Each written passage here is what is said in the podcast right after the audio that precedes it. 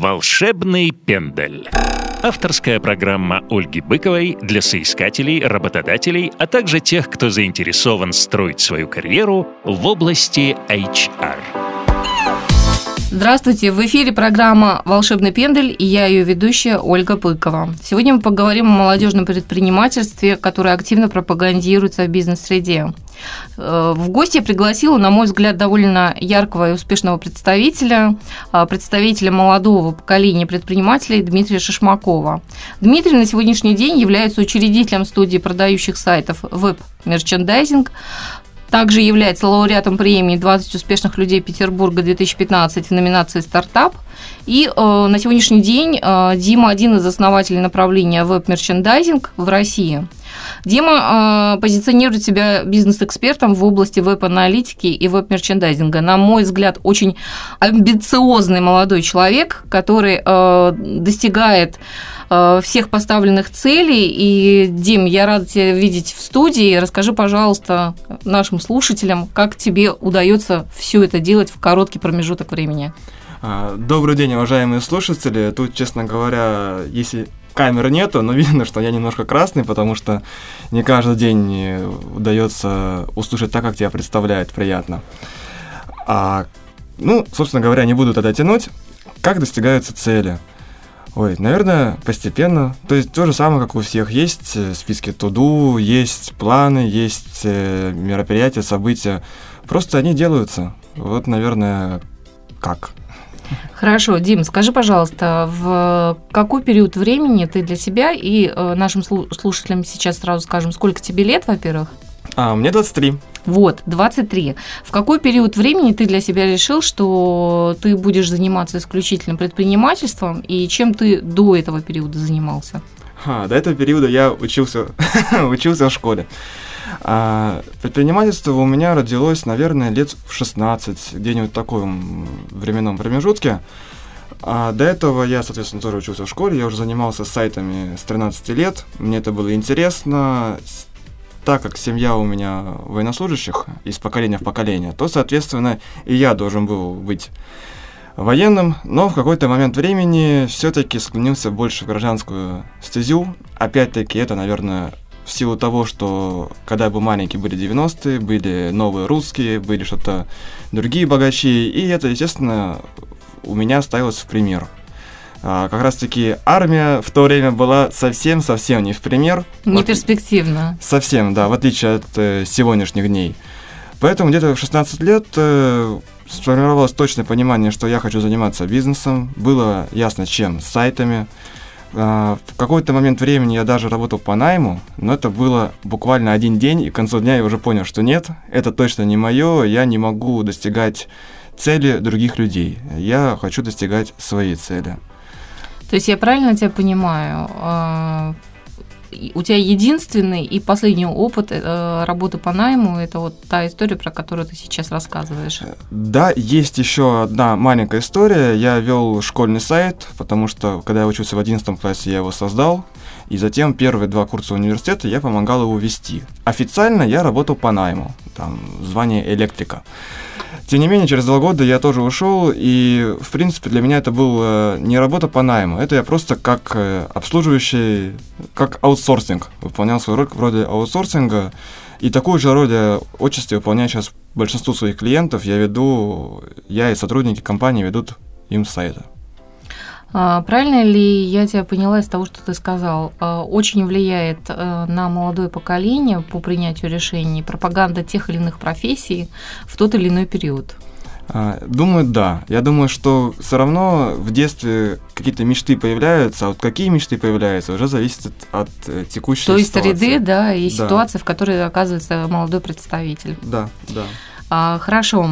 Скажи, пожалуйста, когда ты для себя определил, что ты э, хочешь достигать только собственных целей, ну и, наверное, э, ощущение вот той самой свободы, оно очень такое сладкое, приятное, да?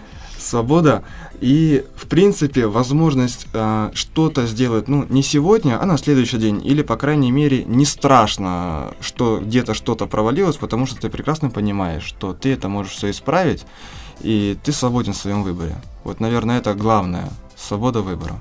Ну и в принятии решения заниматься собственным уже бизнесом. Конечно, конечно. Скажи, пожалуйста, а, а, если говорить про твою компанию, да, вот продающих сайтов, веб-мерчендайзинг, а, как ты нашел первые инвестиции, вообще с чего ты начинал свой стартап, соответственно, как ты выстраивал взаимоотношения с первыми клиентами, может, о первых проектах расскажешь, ну и про команду немного.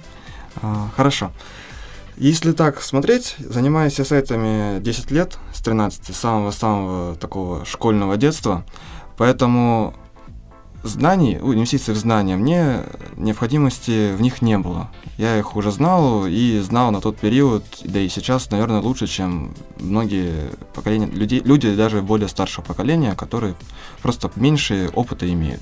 Практический опыт. Практический опыт. Угу. И опять-таки я тоже считаю, что так как это ушло с детства, соответственно, я нахожусь в этой среде, я живу в ней, и это вот как э, человек, который плавает с детства или играет в теннис с детства. Это навыки, которые взрослому тяжело приобрести. Если взрослый начнет играть в теннис с 17 лет, я так просто начинаю, начинал. Соответственно, как бы я ни старался, не учился, 7-летнему намного проще и сильнее быть, чем мне а, в этой игре. Соответственно, я просто считаю, что раз я в ней давно нахожусь, варюсь, я волен ее понимать э, веб-сферу, вот, как она есть. А, возвращаясь, соответственно, более конкретная история, у меня в студии были всегда. А, да, изначально это было какой-то фриланс, это были какие-то такие детские игры, какая-то студия, кому-то делает сайт, э, разовые проекты, и в большей степени я был сама, сам себе студия. Самозанятость. Самозанятость, да, индивидуальный предприниматель. А потом у нас был на втором курсе стартап. А, мы запускались, в том числе и Forbes есть заявка на конкурс стартапов. Это тот первый проект, более-менее серьезный, с которым мы выходили в массы, с которым мы искали инвестиции и, в принципе, их отчасти нашли в Сингапуре. Это вам сколько было лет и тебе Это лично? было 20. 20.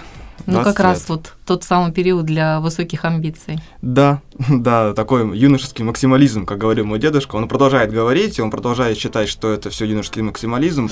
И, наверное, мечтает, что годам 35 я вернусь на военную службу или что-нибудь в таком ключе. И, и семейное дело по, и традиции, да, уже да. продолжишь. Тут, э, скажем так, ну это просто различие поколений. Не все понимают, что работа на себя это, это деньги. То есть, если зарплата, вот это да, понятно, тебе кто-то платит. А тут, откуда они берутся, непонятно людям.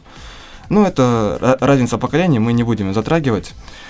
А так или иначе, после стартапа с ним не совсем получилось хорошо, потому Почему? что... Почему? Деньги же в, в Сингапуре нашли. А деньги мы в Сингапуре нашли, но мы были студентами, и нам стояло условие, вы деньги получите, но вы, господа, будете, соответственно, полностью погружены в проект, никакого университета, а, и все такое. То есть инвестор выдвинул свои условия? Да, и вполне адекватные. Я считаю, более того, даже, наверное, можно было и больше всего выдвинуть нам. Так или иначе, мы не пошли, ну, не согласились по одной простой причине, что тогда там маячила армия. Я в силу своих причин никаких, э, скажем так, нелегальных способов от нее отойти тоже не имел. Поэтому мы решили продвигать своими силами стартап, ну и, естественно, финансов нам не хватило. Мы туда тратили деньги, те, которые у нас были, но их было не очень-то и много, это порядка 200 тысяч. Пш, не, а, а, не это, а не деньги. Соответственно, потом мы уже пошли в попытки создавать студию, то есть делать, заниматься тем, чем мы занимались всегда, делали сайты для клиентов.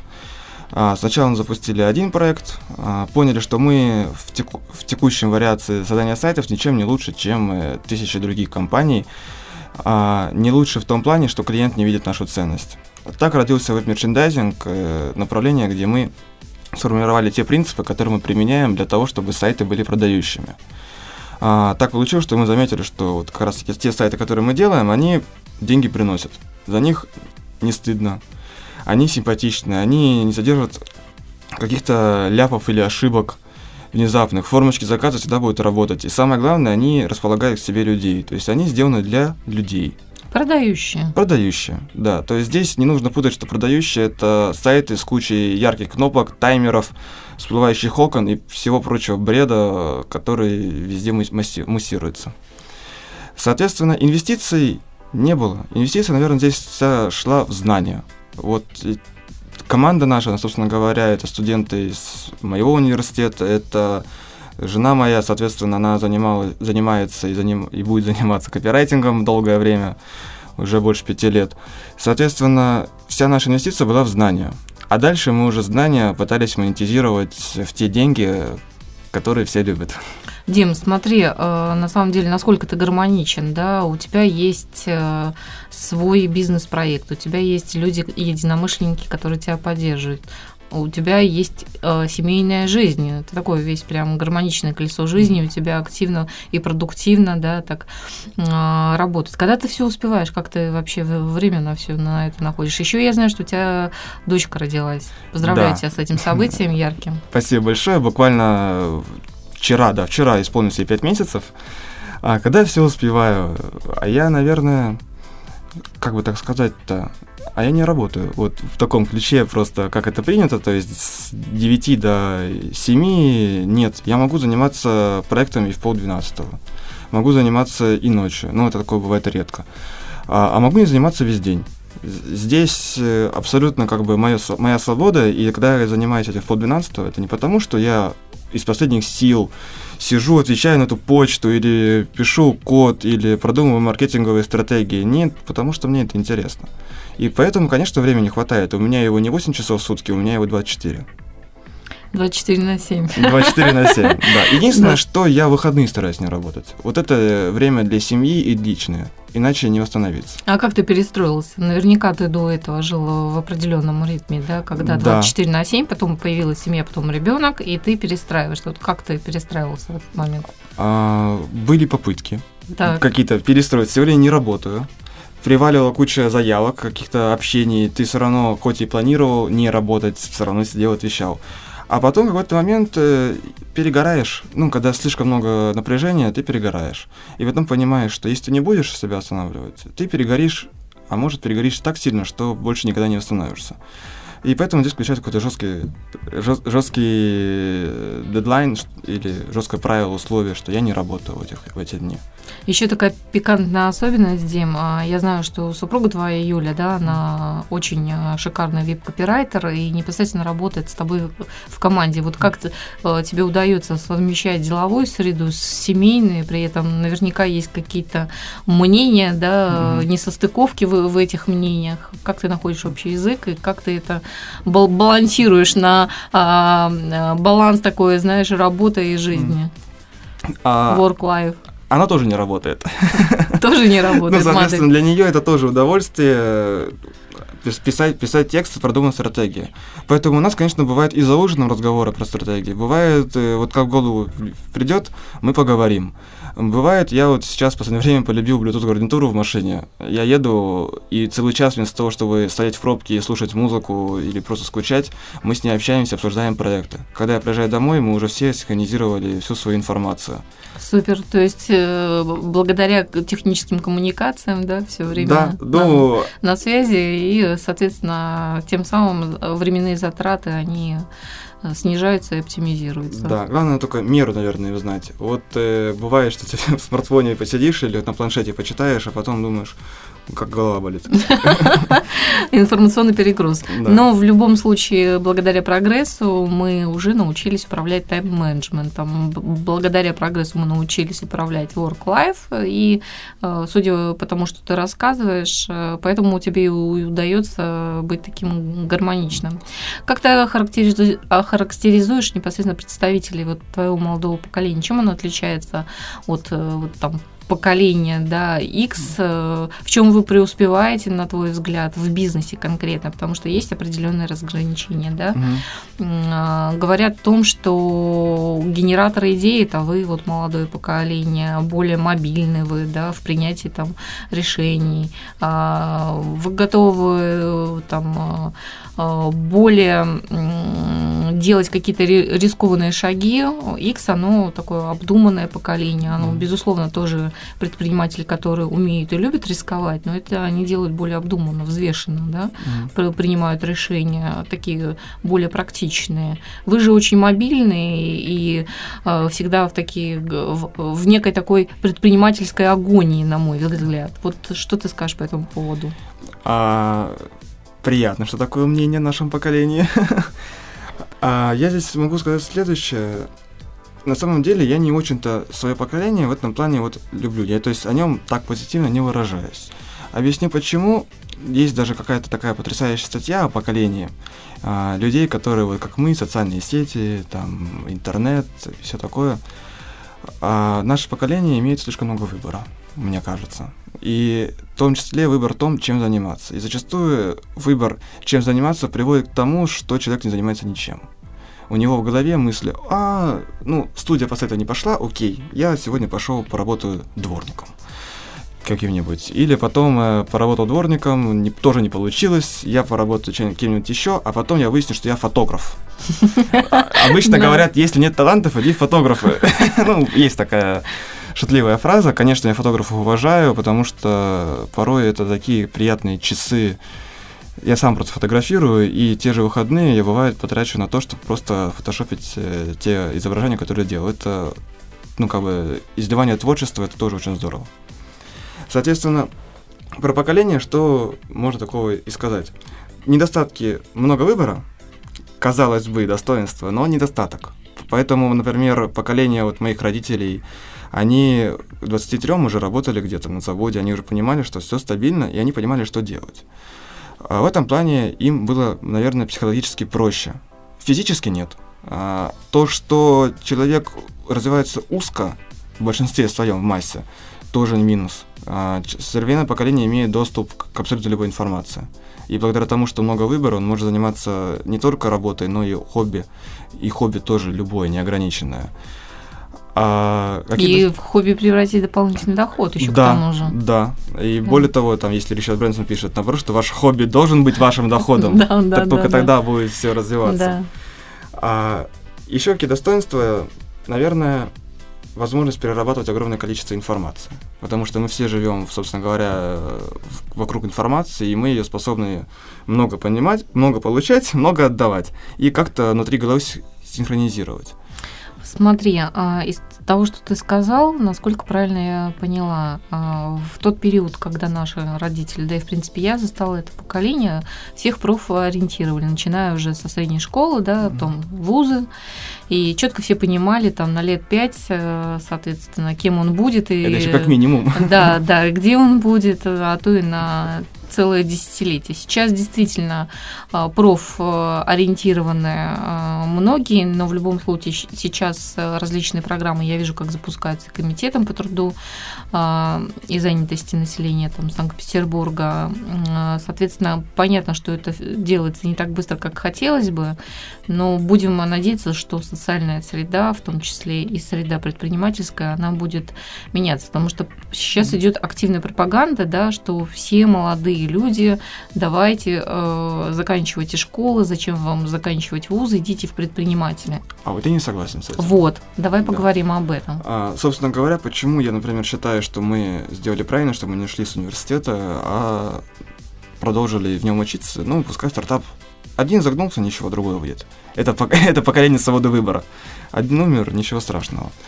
А почему я считаю, что закончить высшее образование важно, и я отношусь к тому как поколению, которое обычно слышит иначе? Потому что, несмотря ни на что, это тест на зрелость. Если вы не способны закончить хотя бы базу, которую, в принципе, в России заканчивают все, о какой компании идет речь? Вы не можете себя организовать, чтобы закончить вуз, а вы хотите компанию создать. Соглашусь с тобой. А, смотри, Дим, а, по поводу а, твоего направления в мерчендайзинг, оно действительно очень уникальное, и а, мне бы хотелось поговорить о нем, о формировании линейки продуктов, каким образом а, все ты это генерировал. Поделись, пожалуйста, секретами. А, генерация очень простая. То, что ты делаешь по жизни, в какой-то момент просто берешь и начинаешь отслеживать. А почему? Так работает, почему вот это работает, не работает.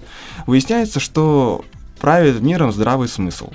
А, здравый смысл помноженный, наверное, на опыт, который уже имеется, то есть я представляю, как должен выглядеть сайт так, чтобы он нравился людям. Бывает, что, понятно, у каждого не дизайнера, а бывает и у дизайнера кажется, что он любит желтый цвет, и поэтому сайт, который сделан желтым цветом, будут любить все его клиенты. А выясняется, что целевая аудитория желтый ненавидит.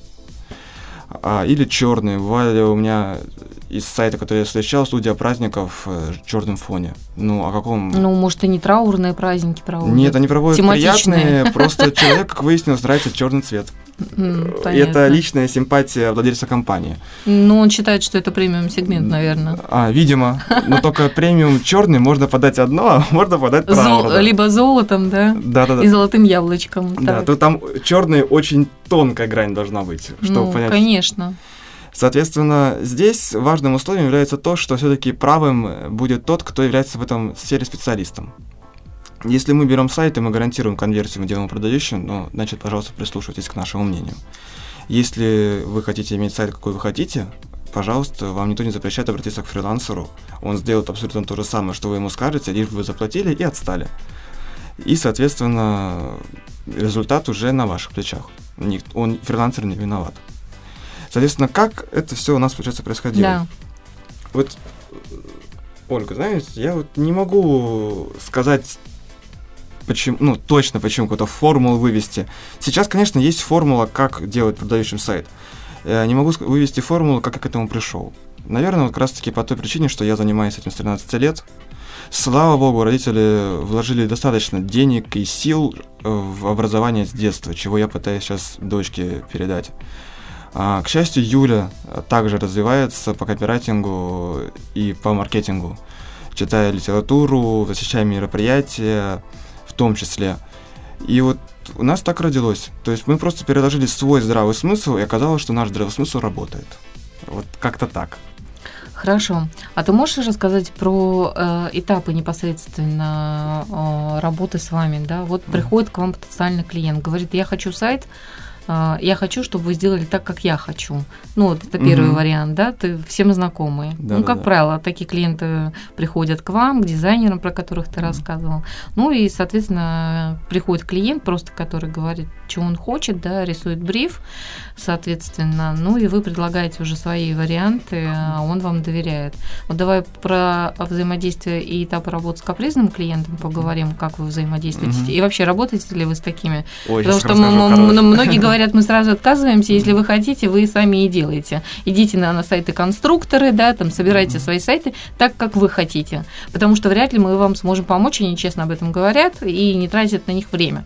Некоторые тратят на таких э, капризных клиентов время, объясняют, соответственно, конечно, безусловно, вы молодец, вы умничка, да, вот мы просто тут рядышком, вам поможем, поспособствуем, и, конечно, мы сделаем так, как вы хотите. Вот как вы работаете с этими а, потенциальными а, клиентами вашей целевой аудитории? Это прекрасный вопрос. Мы работали с ними в прошлой студии, собственно говоря, которую мы запустили после стартапа.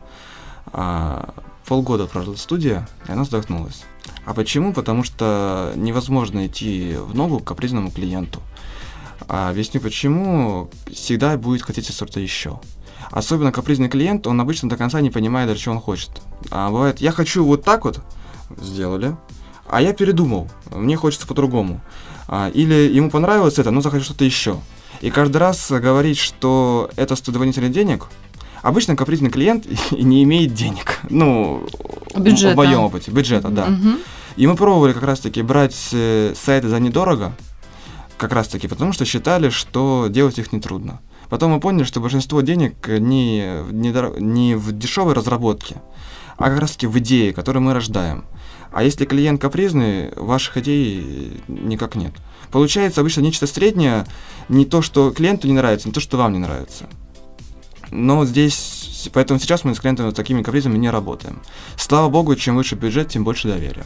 Ну, насколько я знаю, вот из диалога с тобой, да, мы перед этим говорили, mm-hmm. вы абсолютно вышли на другой уровень ценообразования и выровняли ситуацию, и на сегодняшний день у вас а, достойный портфель проектов. А, расскажи тоже об этом о проектах или о ценообразовании? А, и о том, и о другом. То есть, как вы вышли на этот достойный уровень. Mm. С капризными понятно. Вы перестали с ними сотрудничать, перестали mm-hmm. тратить время, потому что это малобюджетные проекты, которые не приносили вам прибыль, а только приносили да, хлопоты и за, за, затраты mm-hmm. и, соответственно, сжигание ресурсов. Сейчас мы говорим про другой совершенно уровень, где платежеспособные э, клиенты, э, знающие, чего хотят. Вот, как вы достигли этого уровня, путем чего и как, путем там ценообразования, э, выстраивания, я не знаю, каких-то коммуникаций, докручивания продукта, тот, который у вас есть уже. А здесь три, причем суть не связаны между собой э, составляющие, в принципе, когда мы привели. Первое, это самое стандартное и как раз таки везде декларируемое, это отстройка от э, сотен других. В случае с веб-дизайном от тысячи. Мы делаем по своей методике. Наши работают. Мы проводим научные исследования на базе тех клиентов, сайтов тех клиентов, которые мы делали. Мы знаем, что это приводит, это не приводит. Каждый сайт обычно наш сопровождается какой-то уникальной фишкой. Например, лендинги мы сейчас стали делать не просто прокруткой стандартной, а разбивать на блоки, и прокрутка идет от блока к блоку. Человек крутит мышкой вниз, а в итоге сайт автоматически прокручивает следующего блока. Мы заметили, что 60% людей докручивают до конца. Почему? Потому что в купе с шикарным копирайтингом э, человек прокручивает следующему блоку, там зазывающий заголовок. Он заинтересовался, почитал текст, прокрутил вниз, там следующий прекрасный заголовок, который завлекает. Если же мы убираем эту прокрутку, процент тех, кто докручивает до конца, 25 падает несколько раз. Почему? Потому что когда человек прокручивает, как ему вздумается, неизвестно, как он там долго колесико крутит. Мы не можем прогнозировать, какой заголовок он видит, какой он пролистал. Оказывается, это работает. В какие-то моменты мы открываем всплывающие окна не по нажатию клиента, по кнопке, а при наведении на ссылку. Тогда, оказывается, он интересуется материалом, потому что он случайно провел, увидел окошко, всплыло, навел еще раз и увидел материал. Не все понимают, оказывается, что там в всплывающем окошке может быть полезный материал. Оказывается, тоже работает. И вот здесь это, ну, это малый пример из того, что можно привести. Иными словами, это наша методика и технология. Ну, докрутки продуктов, да. Да, да. Проблема стоит в том, что в сегменте большом, дорогом, мы не можем донести эту суть через сайт. И это не секрет, и обычно веб-студия никогда не имеет э, конверсию высокую собственного сайта. Если это, конечно, не массовый продукт, а компания, которая делает сайт за 2000 рублей на конструкторе. Тогда да, тогда сайт можно продать.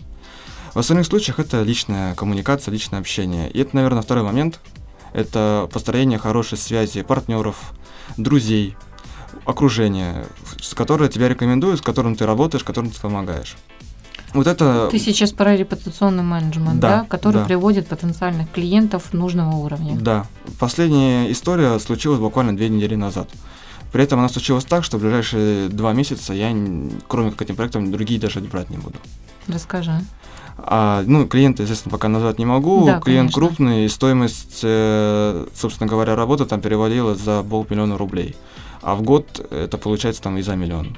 Поэтому, соответственно, студия наша в текущем формате в 5 человек, в 5 постоянных и плюс еще минус 4 фрилансера. Вир- виртуального офиса. Да. Угу. Соответственно, это более чем. Тем более есть э, ряд э, проектов на поддержке, маленьких, и в итоге это вырастает все равно та сумма, которая себя оправдывает. А поэтому второй момент – это окружение, которое выдается выстроить. И вот здесь, к сожалению, я как не пытался найти коротких способов его э, получить, м-м, не нахожу. Потому что да, тебя услышат, да, на мероприятиях каких-то клубных э, или бизнес-тусовках, где ты можешь заявить о себе, чем ты занимаешься, тебя услышат. А потом подойдут, скажут, что, кажется, у тебя цена большая, ну иди ты лесом. То есть как бы э, такие тусовки надо посещать очень много, очень долго, и только когда к тебе привыкнут, тогда, наверное, начнут как-то заслушаться, задумываться, а потом щелк, что-то пройдет у клиента потенциально в голове, и он поймет, что, оказывается, делаешь крутые сайты, а не такие же, как другие. Правильно, если я понимаю, ваш продукт необходимо попробовать для того, чтобы его кто-то рекомендовал. Пока не попробуешь, э, не, не поймешь ценность этого продукта. С одной стороны, нет. То есть мы, в принципе, везде говорим, э, что мы гарантируем конверсию, клиент ничего не теряет. Мы работаем по своим методикам, по уникальным, и доказать здесь, э, собственно говоря, может только на кейсах, потому что каждый кто-то там где-то что-то... Хорошо, смотри, понимает. есть кейсы. А для того, чтобы человек понял, э, за что он платит деньги, да, вот почему mm-hmm. такая выс- высокая стоимость продукта, есть ли какой-то первый шаг, где он э, знакомится непосредственно, да, с этим продуктом? Там, я не знаю, наверняка вы же предлагаете аудит, да? Да. Линейка, конечно, она довольно широкая. То есть есть аудит, который можно сделать за 30 тысяч рублей. И клиент начнет какое-то знакомство, он увидит, что конверсия выросла и, может, что-то захочет. Но наша история говорит о том, что таких клиентов единицы, кто захочет что-то дальше делать, обычно устраивает. Или не имеют средств, или не готовы пока. А я к чему говорю о том, что продукт, к сожалению, нужно пробовать, потому что есть тысячи людей, которые занимаются тем же самым. А в глазах человека, который не разбирается в сайтах, мы делаем то же самое, что и другие, с какими-то отличиями, которые почему-то позволяют нам завышать цену в 10 раз. Вот поэтому давай еще раз проговорим последовательно про уникальность. В чем ваша уникальность? А уникальность в том, что мы делаем сайты по правилам веб-мерчендайзинга. Это первое. А что включает эти правила? Можно найти в блоге на сайте на нашем. Э, если говорить коротко, это те правила, которые мы применяли на предыдущих проектах, а, на основании нашего опыта, который мы тоже имеем большой. А, эти правила помогают сайту достигать максимальную конверсию. Правило одно довольно простое, его может применять опять-таки каждый, как инструмент э, есть у каждого, как им воспользоваться уже от э, человека зависит. Закрывать возражения на сайте клиентов, потенциальных посетителей. Если нету на сайте ни одного, скажем так, если у посетителя сайта не осталось ни одного неотвеченного вопроса, ну, конечно, он от вас не уйдет, он вам позвонит или закажет. То есть и важно закрыть все его вопросы. И это ключевая фишка. Вопрос только в том, как их закрывать на сайте.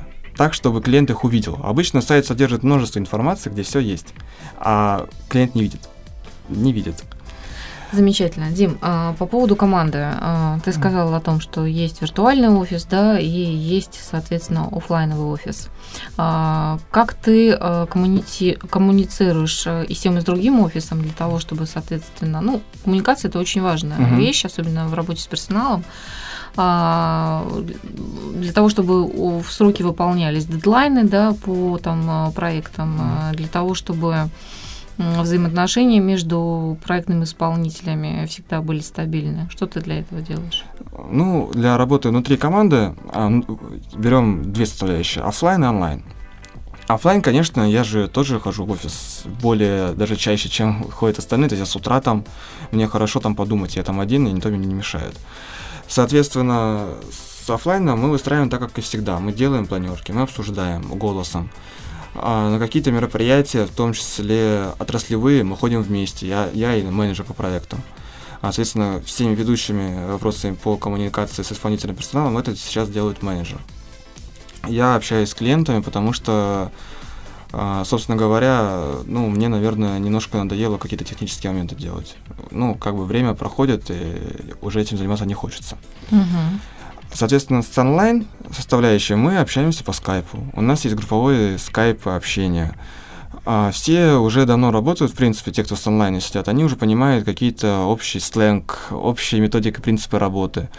По срокам у нас обязательно есть э, так называемый redline. Это срок, э, период, предшествующий дедлайну, который мы должны показать клиенту. Uh-huh. И обычно как раз-таки redline это, ну, это крутая штука, потому что как раз какого-то одного-двух дней недостаточно. И если мы бы ориентировались на сдачу клиенту проект, мы бы и два дня ему как минимум задерживали. Поэтому есть редлайн и есть план-график. Любой проект делится на несколько стадий.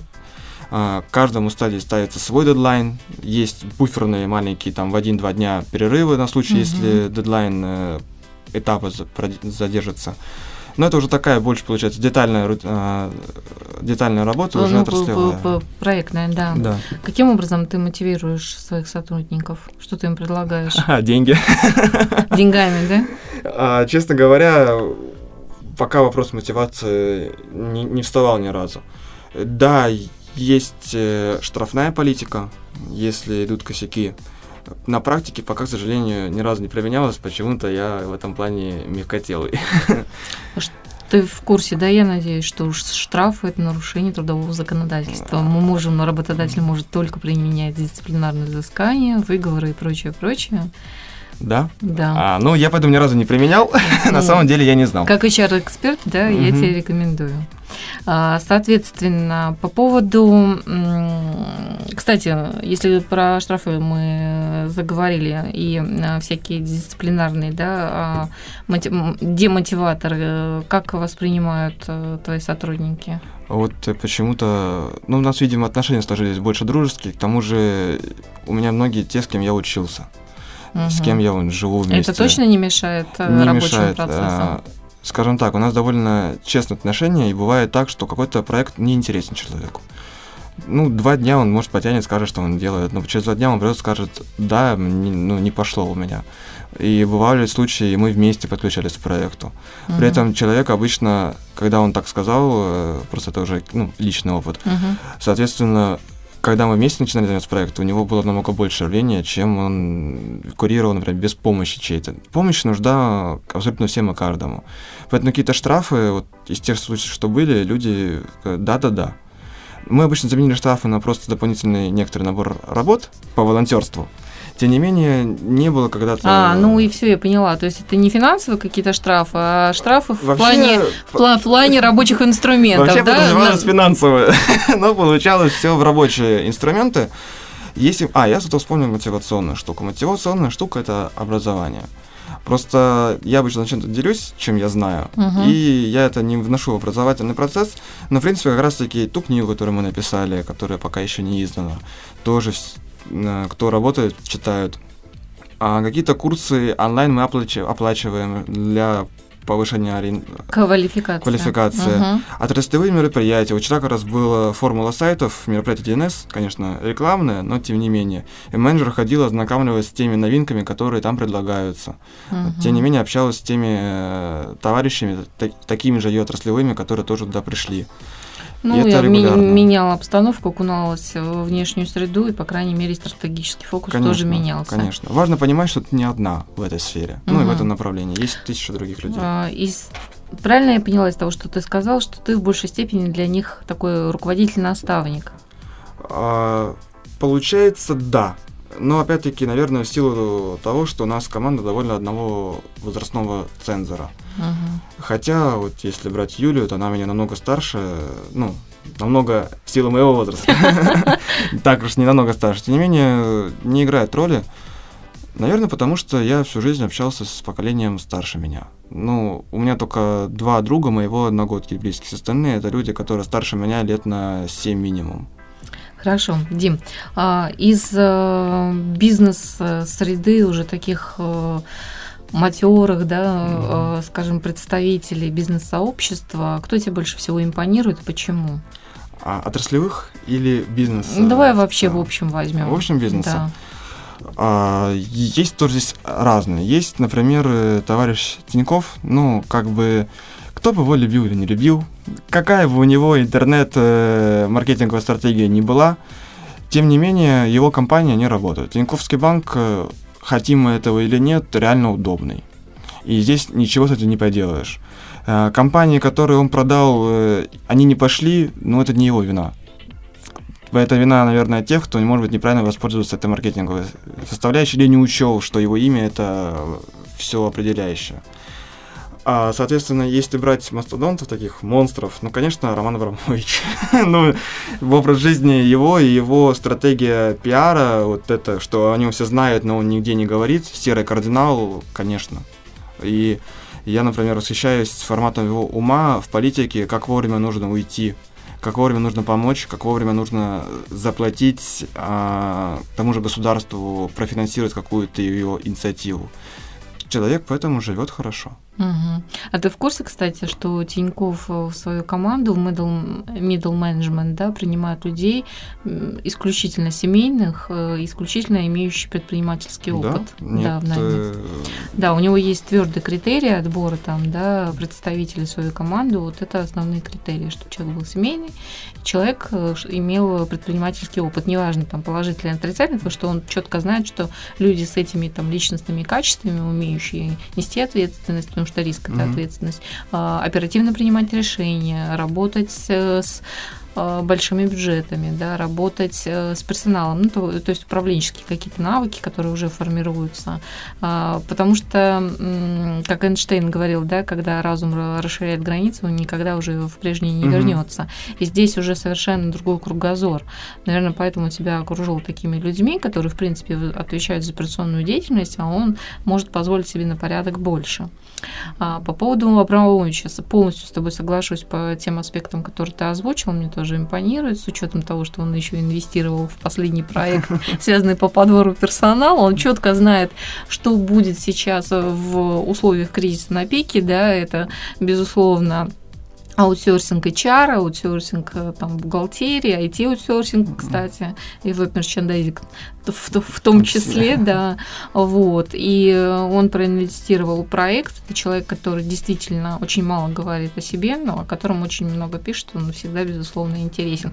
А, кстати, если ты активно, я знаю, занимаешься своим личным брендом, то э, человек, который прям вот э, в качестве недоступности, да, какой-то, угу. э, я вот понимаю, по этим, да, еще критериям он тебе импонирует?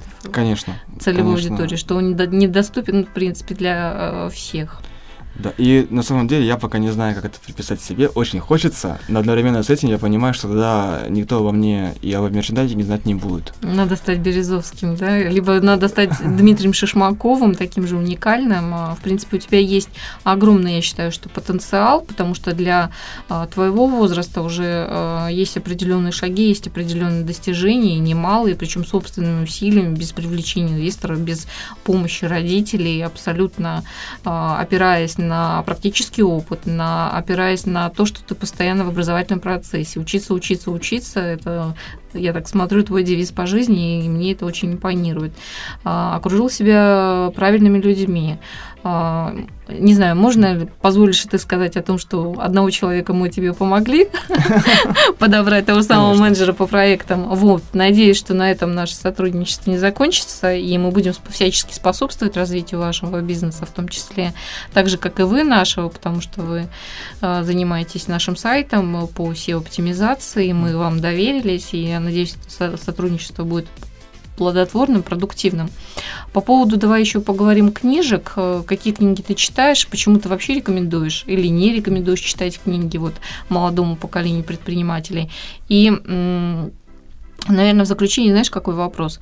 Э, кому стоит вообще идти в, в молодые предприниматели, заниматься собственным бизнесом, и кому этого делать не нужно для того, чтобы ну, сэкономить свое время и, может быть, найти просто профессию по душе, быть э, довольно-таки эффективным сотрудником в найме? Книги. Хорошо. А, по книгам, на самом деле, я стараюсь читать, конечно, как можно больше литературы. Другое дело, что в последнее время я стараюсь уйти от литературы специализированной к литературе художественной. Объясню почему.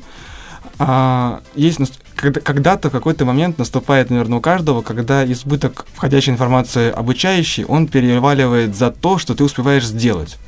И нет ничего хуже, чем э, получить поток информации, который в итоге останется где-то в голове на полочке и никогда не будет э, реализован и возникает, соответственно, какой-то, может быть, перегруз информации. Художественная книжка спасает. И она, конечно, развивает э, какие-то коммуникативные навыки, личностные.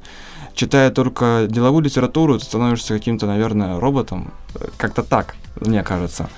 А при этом, конечно, литература нужна специализированно тогда, когда тебе что-то нужно. Вот мне нужно было научиться делегированию правильному и там менеджменту. Времени не хватало. Ну и кого Окей. ты читал? Архангельский. А, Почему? Банально, но, во-первых, это книжка первая, которая везде пиарится, тайм-менеджмент. А, опять пропаганда. Опять пропаганда, да. Тем не менее, соответственно, есть у него советы, которые они и простые, и подходят. На самом деле помогло, наверное, только два рекомендации с того объема, что книги были, но я так понимаю, что понятно, что ни один человек не сможет применять все. Нужно брать только то, что тебе нравится. А мне очень нравится история успеха автобиографии. Я Брэнсона и в университете еще сколько перечитывал и читал. А, к черту все, бери сидела, книжка коротенькая, я ее читаю каждый год, за три часа выходной мимо, мило идет. А я читал уже, соответственно, и Стива Джобса, про которого Роман Абрамович, про него книжек тоже написано другими журналистами. Конечно, ты анализируешь уже по-другому, сравниваешь высказывания тех же журналистов со своим мнением, тем не менее это все читается. Читается потому, что это интересно. Мне нравится последняя автобиография Алекса Фергюсона. Я очень люблю Манчестер Юнайтед, и, соответственно, он как икона, как тренер этого клуба, а, ну, мне было интересно. Из деловых, какую я порекомендовал бы, наверное, вот такую в первую очередь? Трудный вопрос, хочется очень многого а, порекомендовать. Наверное, прикладную. Если вы программист, почитайте что-нибудь с программирования. Если вы HR менеджер, соответственно, почитайте что-нибудь по найму персонала. А, не что-нибудь, можно начать с тех же топ-книжек Мана, которые, в принципе, наверное, все хорошие. А главное не перегружать себя информацией и ни в коем случае не читать эзотерику. Вот не знаю почему, но в моем ощущении я пробовал просто долго часто читать. Э, хорошего туда ничего не выходит, потому что там, по сути, делать ничего не надо. Ну, там, думай, думай, думай. А важно понимать, что ум, он денег не приносит. Приносит состояние человека, твой порыв. Если ты позитивно ко всему относишься, у тебя и мир позитивный вокруг. И ум здесь не помощник, а книги все-таки пишут для ума, а не для человека, и не для тела. Второй вопрос. Напомни, пожалуйста, я заговорился. А, второй вопрос. Э, давай мы порекомендуем молодым предпринимателям, а, по каким критериям а, себя оценивать для того, чтобы понимать, допустим, мне стоит идти да, в предпринимательство и заниматься бизнесом. И второй момент, мне не стоит, а лучше оставаться наемным сотрудником, работать в нами и быть таким же эффективным, да, и иметь ну, стабильный оклад. Тут а вот от цели, наверное, человека зависит. Если его устраивает стабильный оклад, пожалуйста, как бы почему нет? Более того, я все равно продолжаю считать, что люди по найму это не как вот обычно в молодом предпринимательстве говорят, типа, а, это недостойные люди. Это более чем достойные люди, потому что если бы не они, бизнеса бы, вот, предприниматель бы не было. Операционную деятельность одну предприниматель всю не потянет. А, и это свой типаж людей, который необходим быть. Другое дело, что если у вас э, страх э, тянет работу по найму, а, не, а желание хочет э, тело и ум все просит работать по бизнесу, конечно, идите в бизнес. Бояться да, но потом до страх уходит. При этом, естественно, не бросать работу моментально, ну, долю логики и разума проявить, чтобы успевать и там, и там. Тяжело, но это ж не всегда. То есть ты рекомендуешь, если вы решили вдруг попробовать э, себя в предпринимательстве, ну, попробуйте это гибко, да, совмещая. Да. Попробуйте, да. получилось, ну, хотя бы на фрилансе какой-то проект выполнить, насколько это там зона ответственности для себя, да, насколько это действительно вам подходит. Только потом уже можно делать следующий следующий шаг. Да, при этом даже если не получилось, а, это не показатель, что делать не надо. Хорошо, Дим, я тебе благодарю, что ты пришел ко мне в студию, в гости, и на самом деле стал первым гостем уже э, выпуска непосредственно 2016 года. А, соответственно, нашим дорогим слушателям я хочу напомнить, что у меня в гостях был Дмитрий Шишмаков, учредитель студии продающих сайтов. А, Диме я желаю всяческих успехов и максимальных результатов в бизнесе. С вами была Ольга Быкова, автор и ведущая программы «Волшебный пендель». Услышимся ровно через неделю. Спасибо. Скачать другие выпуски подкаста вы можете на podster.ru